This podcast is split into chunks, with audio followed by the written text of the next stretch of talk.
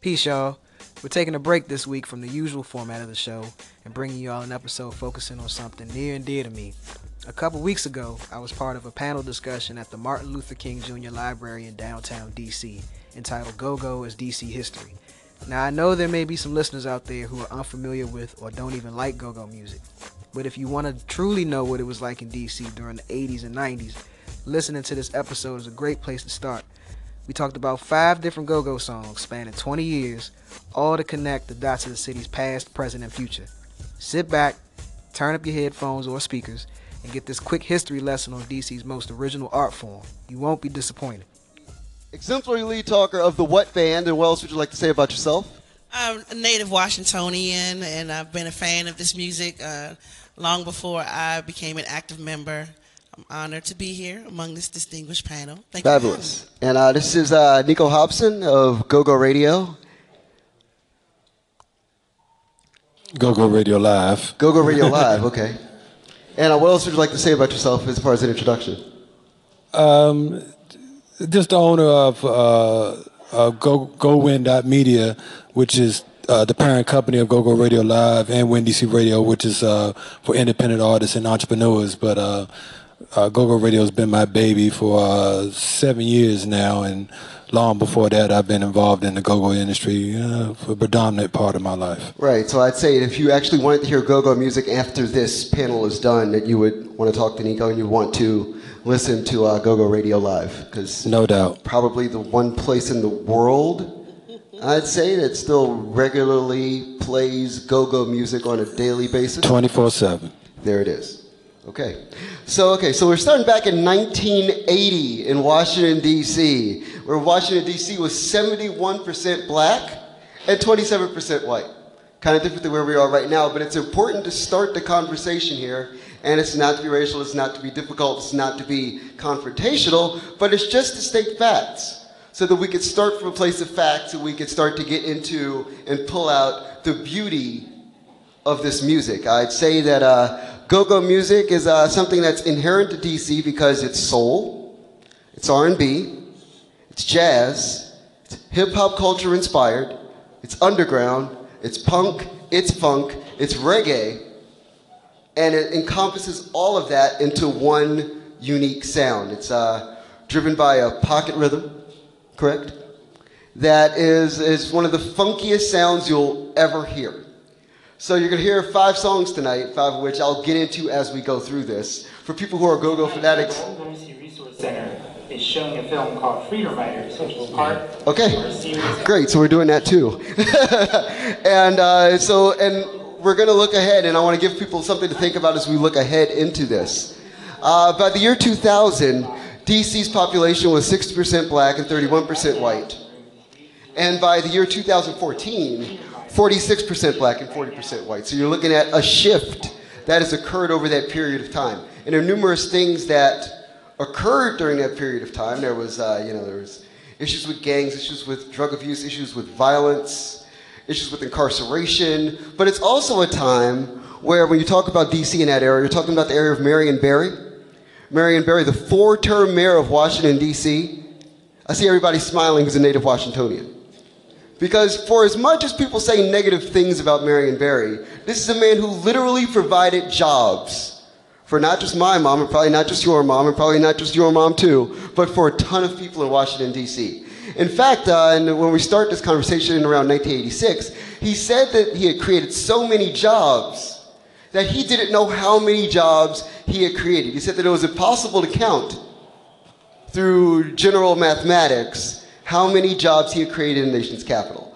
So this is a strange and unique time for a, the nation's capital to be in. We're looking at also the era of Ronald Reagan, living right down the street. You know, one of the most you know noted you know Republican presidents of all time. He's and he's in office, and you're looking at that, and you have all of these numerous things that are occurring. So that's all happening, and people have music.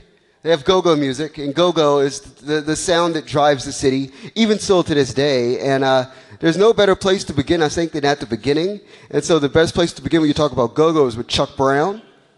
Chuck Brown being the godfather of go-go.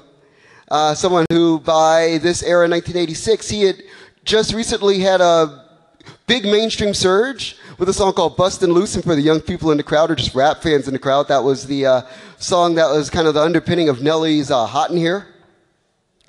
Everybody? Nelly? Nelly? Nelly fans? Nelly fans? Okay, good. Just making sure. Just making sure, right? Because, I mean, you, we've all been through this conversation before and we have to tell your non go go friends about Nelly's Hot in Here. Right, yeah, exactly. Just making sure. And uh, so I want to play a song that he released in 1986. It's called We Need Some Money. And that was the thing, we were just out of a recession in America. We were just out of a recession in DC. Marion Barry's giving people jobs.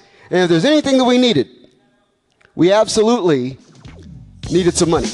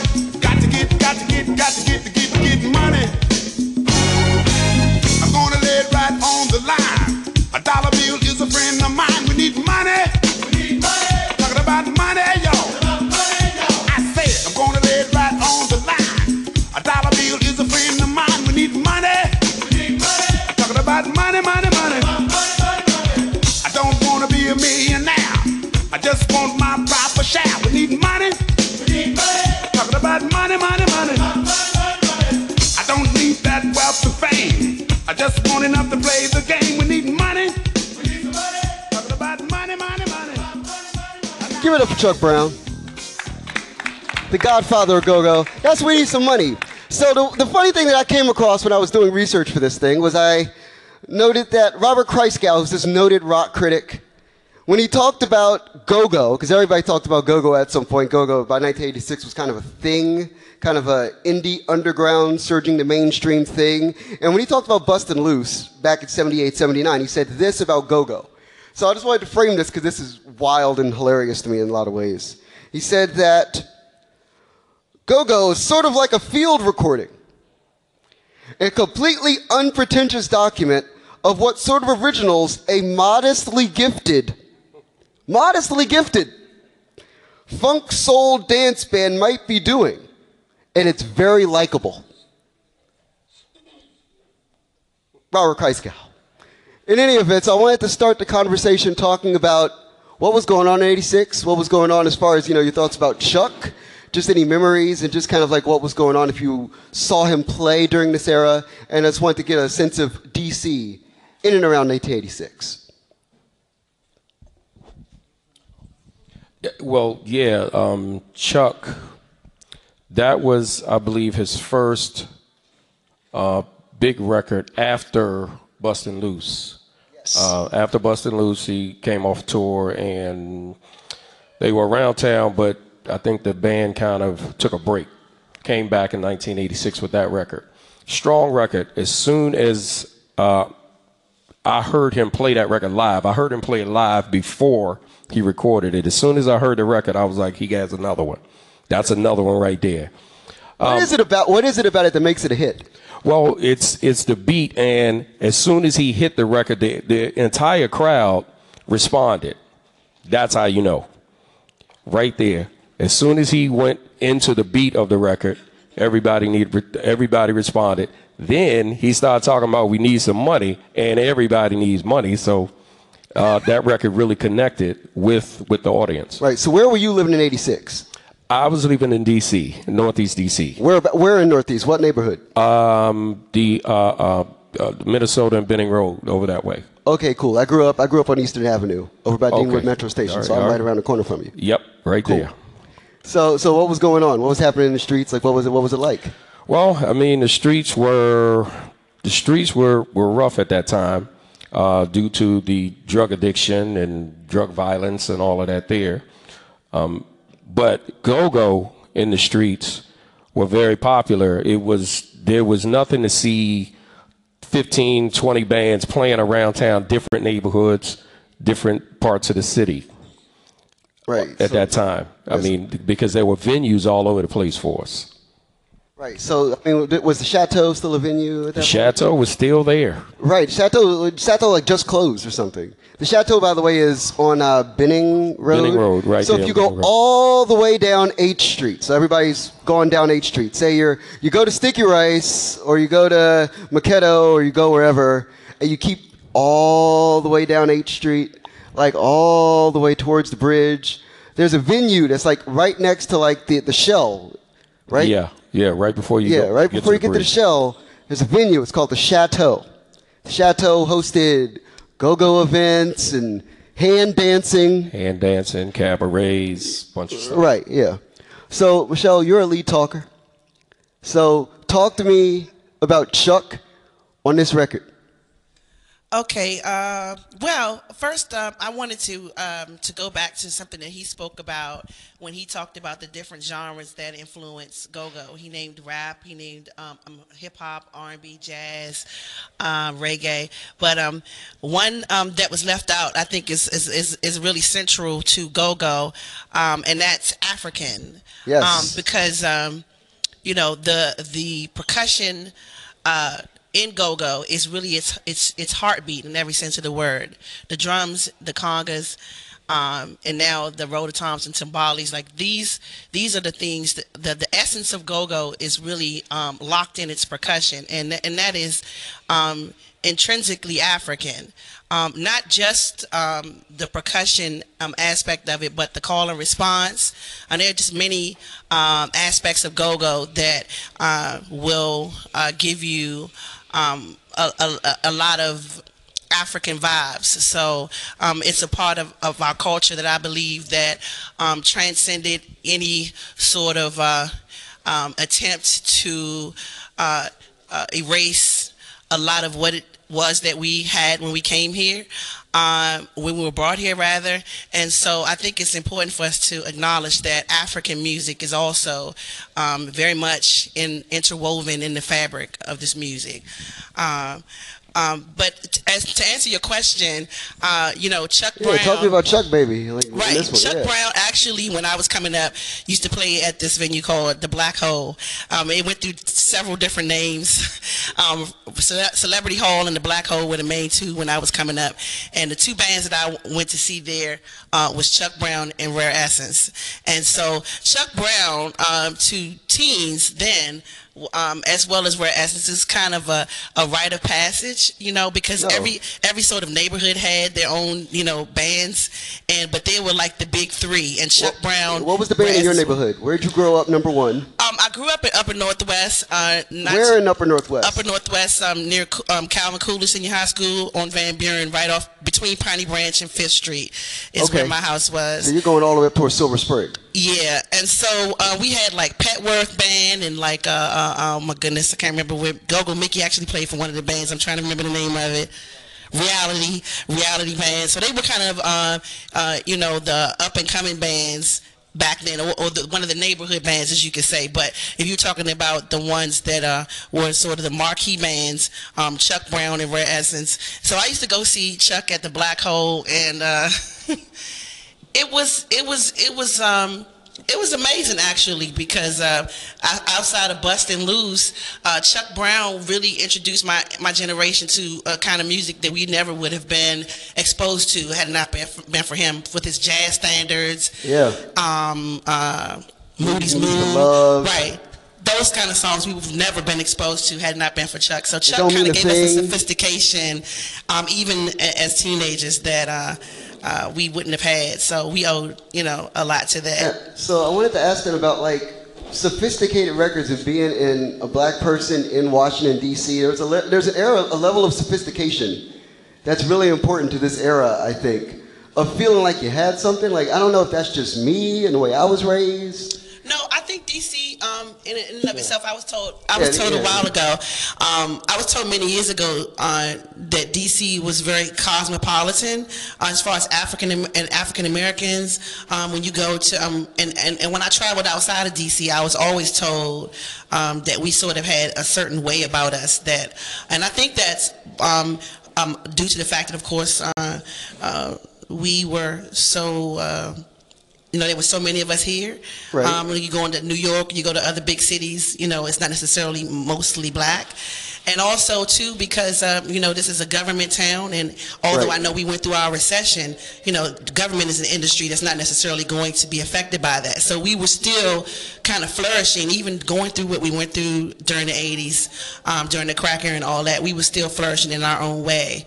So I think we were still able to uh, maintain our own level of, I guess, DC Right. ness, sophistication in that in that regard. Yeah. And um, and uh, we had a music renaissance going on there. I like people talk about the crack era and all that kind of stuff that was going on in the '80s, and that's absolutely true. But there was a music renaissance going on and during that time as well. Weird dichotomy Right. happening. So I wanted Nico and Geronimo to talk about the legacy of this record then, because because we're about the same age, G. So like I was eight years old and I was unable to go to parties. So like all, the only thing I knew is whenever Chuck Brown records were always related to my mother wearing perfume and wearing five inch heels. That's all I knew that like initially that's all that go-go was. It was like my mom's going to the cabaret, some guy's gonna pick her up, she's gonna put on five inch heels, she's gonna play this music around the house, and then she's gonna come back at two o'clock in the morning.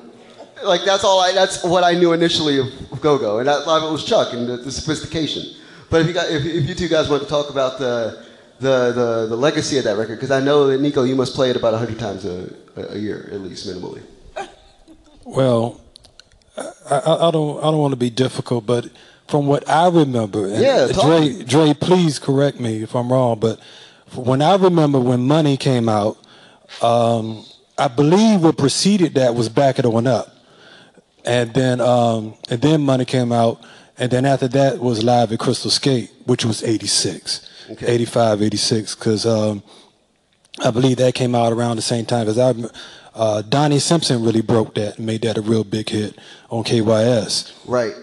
So around that time, it was around the same time when uh, Len Bias had, uh, was murdered, and all of during that period of time. So prior to that, I believe Money was like 84, 85. Yeah. And because uh, reason why I remember that is because certain records that came out during that time. Uh, I believe y'all was playing. Um, uh, uh, should be the right, uh, uh, sh- yeah, yeah, sh- sh- should be the what? Uh, should have robbed that bottom came out around that time. Um, it was around '86. The BPMs changed for bands playing. They kind of slowed down, Right. and um, so back it on up and uh, and uh, and money was like a, a much faster tempo, you know. Um, so you know, go-go was played a little bit differently uh, prior to '86. It was, it was a lot faster. Right. So I mean, that's the thing, though. It's like go-go. I feel has gotten slower in a lot of ways over time. Well, uh, I mean, it's just, just you know, just as anything in you know, music and times, you know, things just change with time. So you know, uh, they've they've sped up, gone down, sped up, gone down. Where now, you know, you got a little bit of a, the trap beat that's kind of Right, like popular right, right, now. Uh, prior to that, you know, uh, DJ Screw had made that kind of popular, you know, uh, down down in Texas, and uh, they kind of you know moved its way up. You know, so. Um, you know, just just different things, you know, in cultures, you know, influences music and vice versa. Exactly. So. Well, just to, um, I can relate with you. Um, I'm actually a few years younger than you. When this song came out, I was about four years old, and um, my I don't remember this hearing the song, but I remember the city at that time. My sister, who's much older than me, um, she had just moved over to Parkland in Southeast, and um, I'd stayed with her. My me and my family, we lived in uh, Oxon Hill at this time, Oxon Hill, Right. Maryland, in PG County, and um, I would stay with her on the weekends. And I remember just the neighborhood she lived in. Parkland being right off of uh, Mississippi Avenue, where um, if y'all are familiar with the Arc, um, right near there. Um, I just remember how fast everything was moving from just like the kids my age to like the older guys outside doing what they were doing, you know, whether they were hustling or just being outside. And that song was just really representative of that, just like how Nico brought up the faster pace of go-go at that time, which I do remember. Um, but I think it really represented just not only that, but also the time frame we were in. Everybody was just looking for like, trying to make some money, man, trying to make some money, trying to get it. So I mean, I wanted to, you know, I, I, I believe that also re- resonated around the Reagan period as well, and so it was it was a lot of um, the reason why Marion, uh, uh, Marion, Marion Barry was so popular at that time because he brought hope to a lot of the people that was here in the city because of what was going on around the country, and um, which you know, uh, like one of the other songs we're getting ready to play. Um, literally about to play it. yeah, yeah, yes. Perfect. Perfect. Okay. so you know that when Junkyard came out with the word, you That's know, next, by the way. Junkyard's the word. yeah, No. So so a lot of that kind of like resonated with the people because the times were hard. Right. You know, so uh, when Money came out, you know, it, it just kind of like it was it was it was a go-to song. You know, especially for DJs. You know, um, so they was like, well, you know, because they knew that people, you know, when you when you play a song, you want it to resonate with the people so they can identify with it. You know, and it, one thing about that that particular track is, you know, I don't care, you know, what the era is. Everybody talking about we need that money, but you know, when Chuck was talking about I could squeeze on it to to the eagle grins, you know, because things were tight. Right. Don't need Things no Visa tight. or American Express. That's right. Cash is the best. Yes, Right. without a doubt. Right. So, uh, so we're, we're gonna, you know, continue this 1986 vein and also talk about the fact that there were guys from New York City coming down to D.C. to come into the go-go parties. That was a thing. I mean, we could all agree, right? Like, everybody knew that there were like guys, like, right? Yeah, absolutely. We we met a lot of them. right. So one of them in No was. Rick Rubin. Rick Rubin from Def Jam Records. Rick, Rick Rubin, who's you know produced Jay Z, Johnny Cash, uh, the Beastie Boys. I can we can name people he's produced forever. And uh, a, a thing that he was really into was go-go. And uh, at some point, Def Jam wanted to release a go-go A-side, B-side, because you know punk things. And uh, the thing that they decided to do is they released uh, an A-side, B-side of A, the A-side being Sardines, which is a legendary go-go song, and then the B-side was a politically themed go-go song that talked about the fact that Ronald Reagan was making bombs, and that people in the hood weren't getting food stamp money. So I'm gonna play this song. It's called "The Word," and uh, it's really it's one of my favorite go-go songs of all time. And I think that uh, if you haven't heard it before, it'd probably end up being yours once you hear it.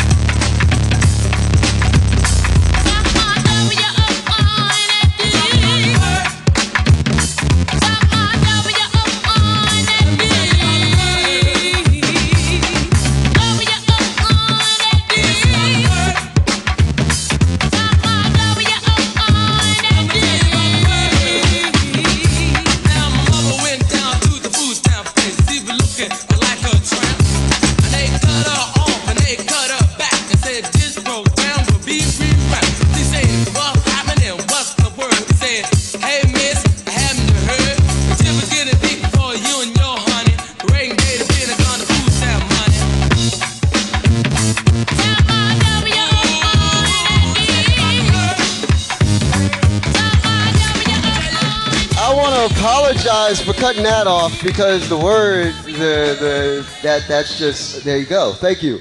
But uh, but yeah, so I want to talk about I want to talk about the Junkyard Band because the Junkyard Band are incredible in the sense that when you think in reality, these are guys from the Barry Farms housing projects who started a band when they were between the ages of 8 and 13 years old. I don't know what everybody else was doing when they were between the ages of 8 and 13 years old, but were you making songs like sardines and the word and doing that with your life, or what, what, were you playing video games? I was playing video games. But in any event, uh, this is a group that by the time they released the word, they were between ages of 14 and 21. And uh, again, it's a song that's political, but it still jams. You can still play it in a party, and people still dance to it. So uh, I want everybody to kind of jump in on this one because I feel like this is a song that has a lot of history to it and has a lot of like importance to the community of DC at the time. And uh, I think that it, you know, like getting it out to the people and letting them know kind of like where the city was at when this song hit is very important. Well, the fact that they recorded the record with buckets, cans, and boxes is one. There it is. Very important uh, uh, uh, fact there. They made those things sound like uh, instruments, um, which was which was that was good. I don't think they meant it to be a gimmick. That's what they had. That's all they had in the in Right. the neighborhood. But it ended up working for them. Um, and uh, that was I think that was the really uh, intriguing intriguing part of why Rick Rubin and, and uh, Russell Simmons wanted to work with them because they these kids were making music on, on trash, you know, you know, but it sounded great, you Right. know. It, it it and they were drawing crowds everywhere they were. So All right, so where were they playing at that point? they were doing a lot of uh, rec centers. They used to do the Barry Farms Rec Center all the time, um, uh, and uh, different uh, school uh, auditoriums. They were playing. I think I want, I want everybody. Um, uh, um, Played, he used to play right down the street. I was about to say they, they played outside too, and just for, for money actually.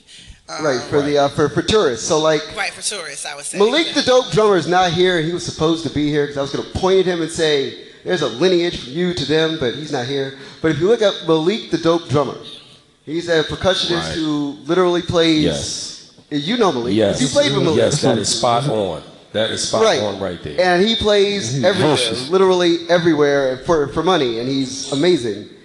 And so yeah, I just wanted to bring that up. But uh, but I wanted to talk about the importance of rec centers to go-go culture. Yes. Because I mean, how many of you live near a rec center right now in your communities in DC?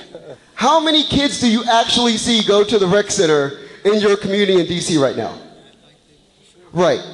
So let's talk then about what rec centers were actually doing in communities in 1986. Well, I grew up um, up the street from Tacoma Rec.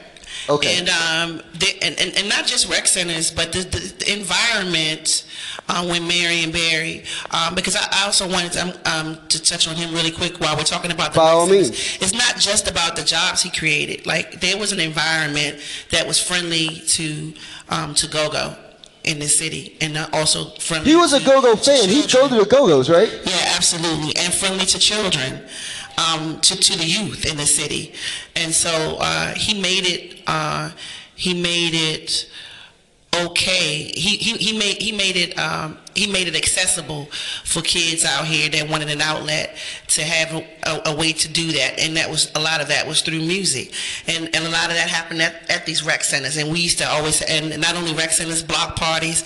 Um, um, a lot of bands used to play outside during the summer.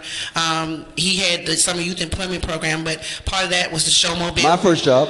the showmobiles used to, used to be outside in the bands. How about yours. Nico?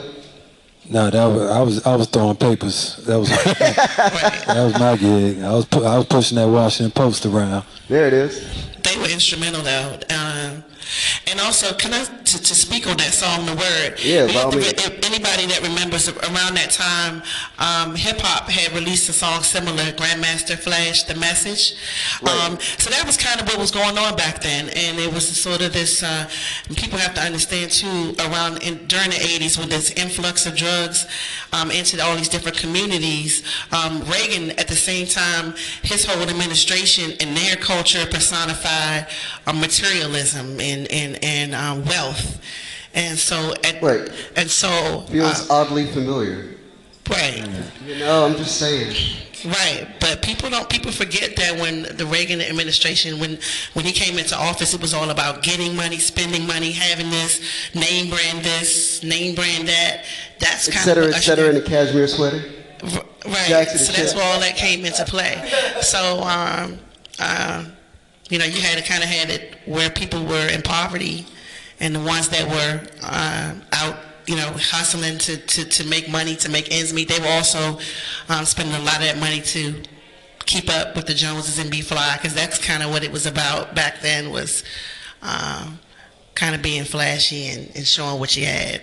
So it just manifested that way here because it's go-go, but it was the same way, I'm sure, in New York with hip hop because that was their their outlet and this was ours. So Right. So I mean, like, yeah, G, I want to get you in on this real quick. Um, well, I want to say two things. Um, as far as just like the politically charged um, nature of the song, like this was one of the my earliest memories of a politically charged song that I, I heard.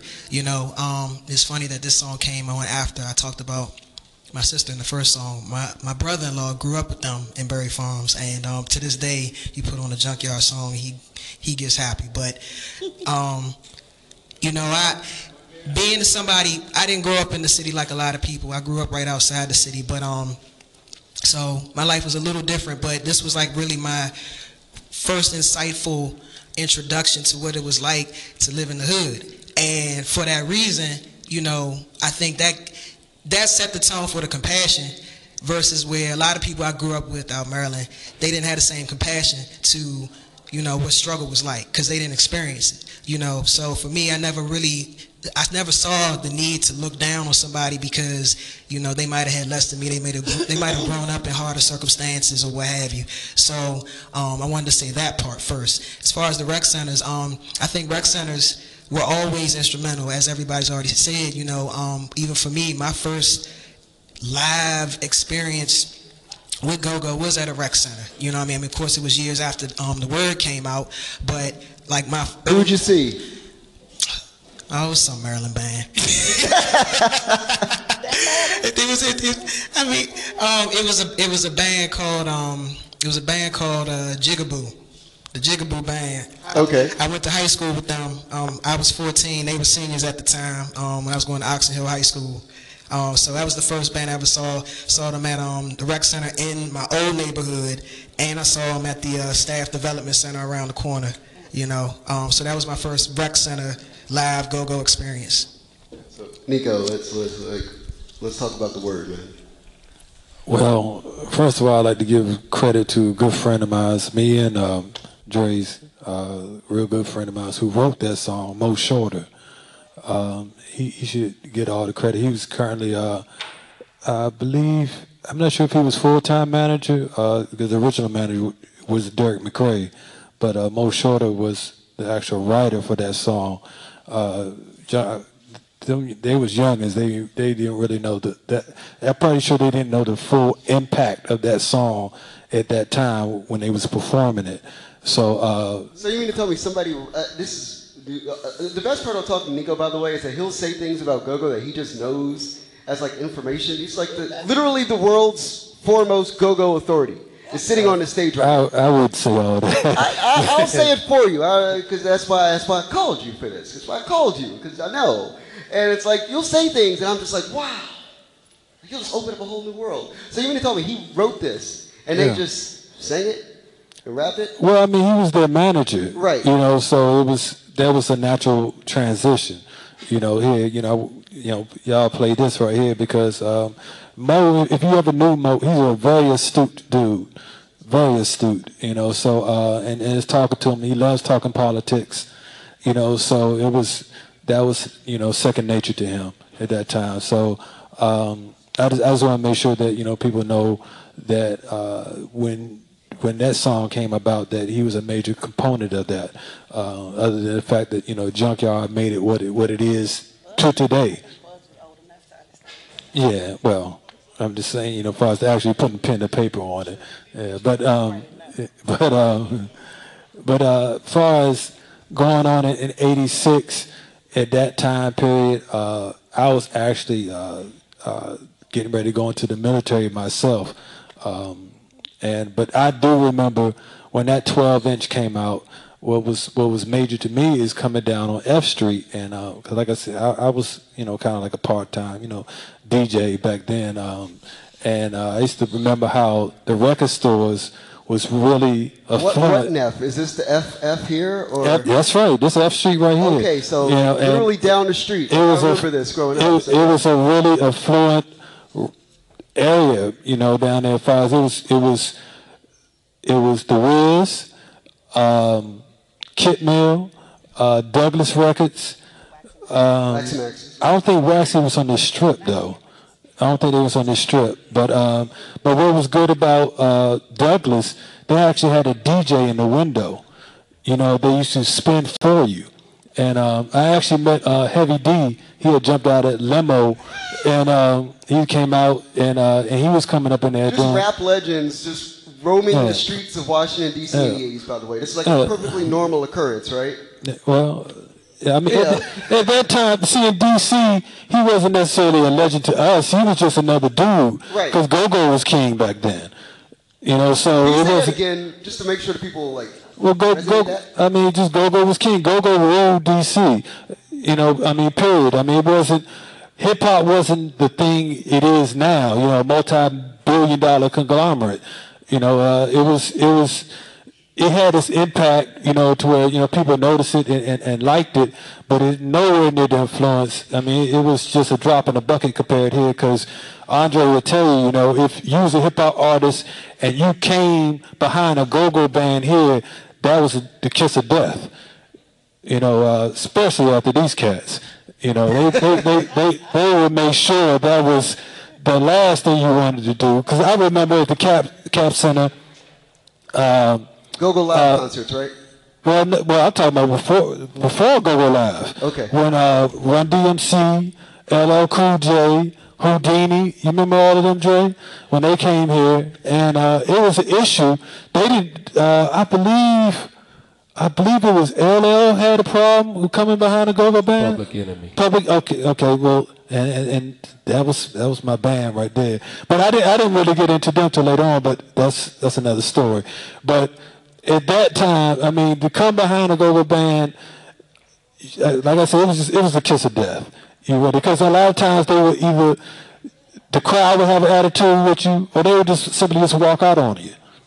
You will have you would have you would have less of a crowd there.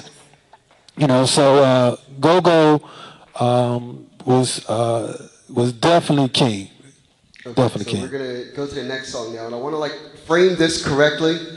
We just literally talked about the word right there, my man. So yeah, Jesse Titsworth, ladies and gentlemen, good man. But uh, so yeah, so we're in this point now where we're talking about 1987, 1988, 1989 in Washington D.C. Between uh, 1986 and 1990, there was a 144% climb in uh, murders in the city, from uh, 194 homicides in 1986 to 474 in 1990. It's literally the most violent year in Washington, D.C.'s history. Um, it was a really tough time here. I mean, everybody can agree, everybody who was living here in 1990. Yes. It was literally, uh, people, people were fearful to go out into the streets. But at the same time, in that same era, uh, you had things like Spike Lee was doing a movie about black colleges. And he wanted to have a go-go song on the soundtrack because as we've said on this panel, you can't actually beat go-go. Like everybody who was up in New York is like, okay, our New York rappers go to DC and the go-go bands blow them off the stage. And also go-go, as you've talked about, Michelle, when you talk about like going, we talked about this earlier today, when you go into like college towns, especially historically black colleges and universities, those towns, go-go acts were massive draws. Like still are to this day, massive draws. So in order to make a relevant and powerful and impacting movie about historically black colleges and universities, you had to have Go-Go on the soundtrack. So the song I'm going to play is by a uh, veteran group at that point. They had been together for about 10 or 15 years, I think. Band called Experience Unlimited, aka EU. They had this baritone voice frontman uh, named uh, Sugar Bear. And he's one of the most iconic, you'd say, frontmen that we have in the go-go genre. No doubt. Right, and so uh, I'm not going to hold this back anymore because then everybody wants to hear it now that I said it. I'm going to play the butt by EU. Which again is one of those songs that, much like the word and much like We Want Some Money, is a song that you can't forget ever. The first time you hear it.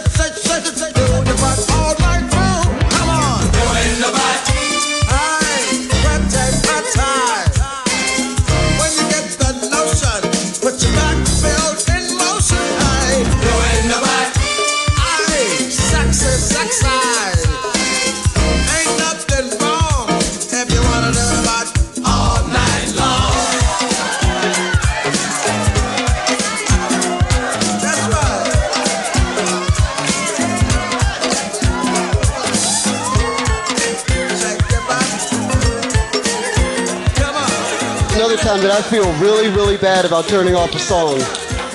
Faster Butt by EU. So uh, let's let's talk about Washington D.C. on like the global stage. This is like 87, 88. So like Marion Barry is like the most like amazing black man in the world, and we live in Washington D.C. where there's like crime and violence, but there's also like you know for pockets of the town like good money being made.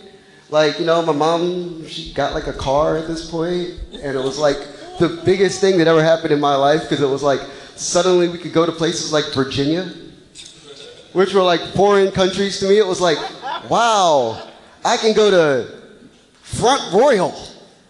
This is astounding. Like, it was just crazy. So I was like, DC was this crazy place to me because my mom worked for the DC government. It was like, wow, like we were on to something. But at the same time, I had like, you know, my, my friends had like crack addicted nieces, nephews, uncles, and you're just like, that, that's terrible. So there's this dichotomy, and then you have this movie that comes out where Go Go's the soundtrack, and it's like a number one Billboard R&B song. So like, I'm gonna start with you because you're in a band at this point, and you're still playing the same gigs, and then all of a sudden this like whole thing like goes bananas. Yeah, really went bananas. Yeah, um, but it was great for the entire genre, and we kind of recognize that. That um, on the stations outside of DC that wouldn't play go go, now all of a sudden they wanted to you know listen to it because of the butt. So they broke that ground for um, for most of us around here. Um, Sugar Bear, um, and then when you actually have the group to go to that town and perform, and you actually are in the go go, that's when it really hits you. You know, you get caught up in the atmosphere of uh, with the band and the club and, and, and interacting with the audience. That's when it really gets you. So they open, they kick that door open by uh, out there with the butt. Yeah. So like, who wants to go next? Talk about DC. Let's talk about the area. Let's talk about the butt. I was going to speak on something that uh, only sort of someone that grew up and, and was sort of outside, because I was outside of the industry at that time. I was strictly someone who was just going out to, to party at the Go-Go's. I was Right. going to Go-Go's then. And so something people may not um, be aware of that are listening, but um, Go-Go, okay, the, the way DC it was kind of set up, you know, we never had gangs. We were sort of, had, we had crews and cliques and that sort of thing. And so Go-Go was kind of like that in a sense too, um, as, um, as, as it pertains to different fan bases of different bands, depending on where you live you followed a certain band. Um, it might be because that's you know they play somewhere close to you or what have you. But um, in my case, you know, I grew up in upper northwest, and the bands. You know, outside of the local bands that we went to see um, were um, Rare Essence and Chuck Brown, right? Because they played at the Black Hole. It wasn't too far from where I live. And the Junkyard was kind of a southeast band. A lot of um, people from southeast went to see Junkyard. And of course, you had bands like Northeast Groovers. But I say that because uh, I literally, growing up, I've been going to go-go's my entire life and was going every weekend from the time I was able to sneak out the house and do it.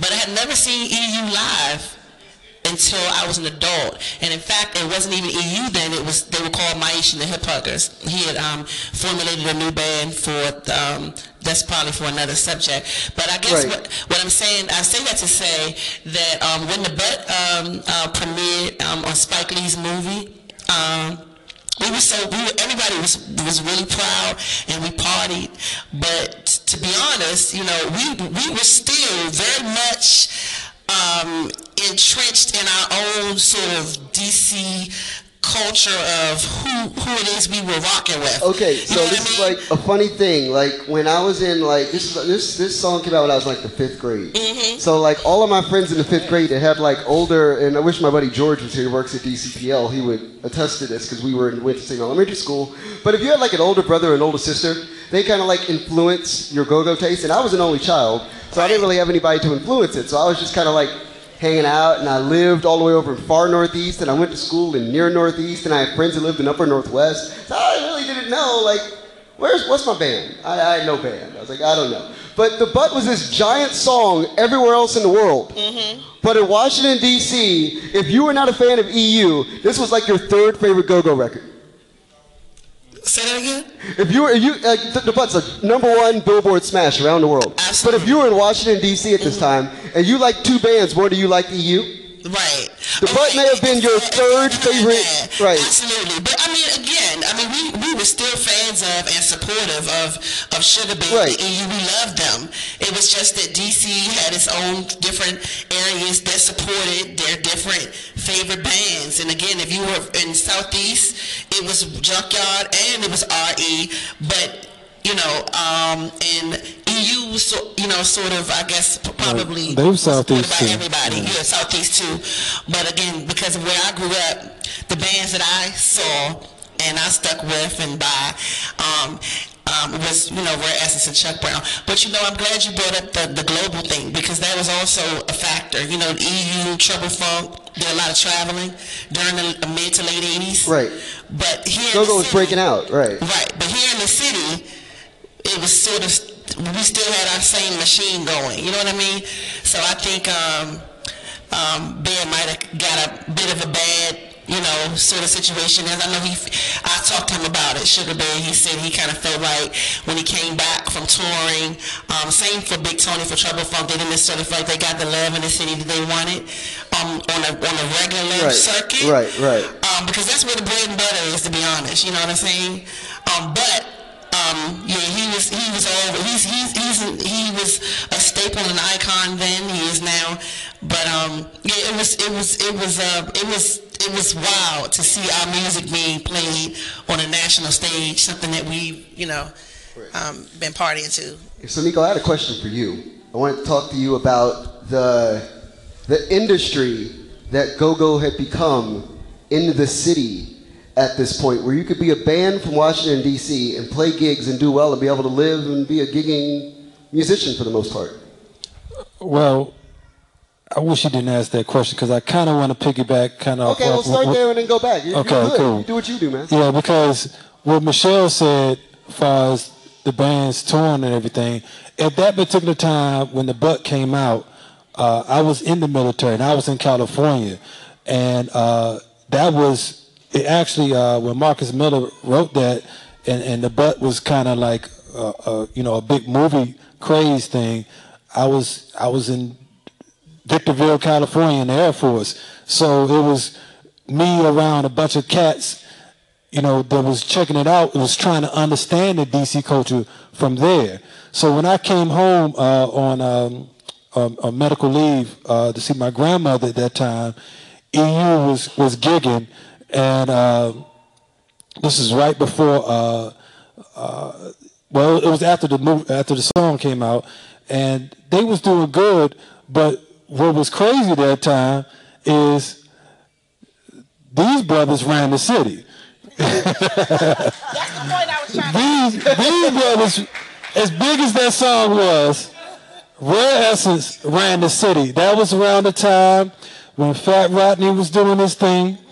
And, um, you know, so when EU went out on tour, I just so happened to see him in, when I was in Japan.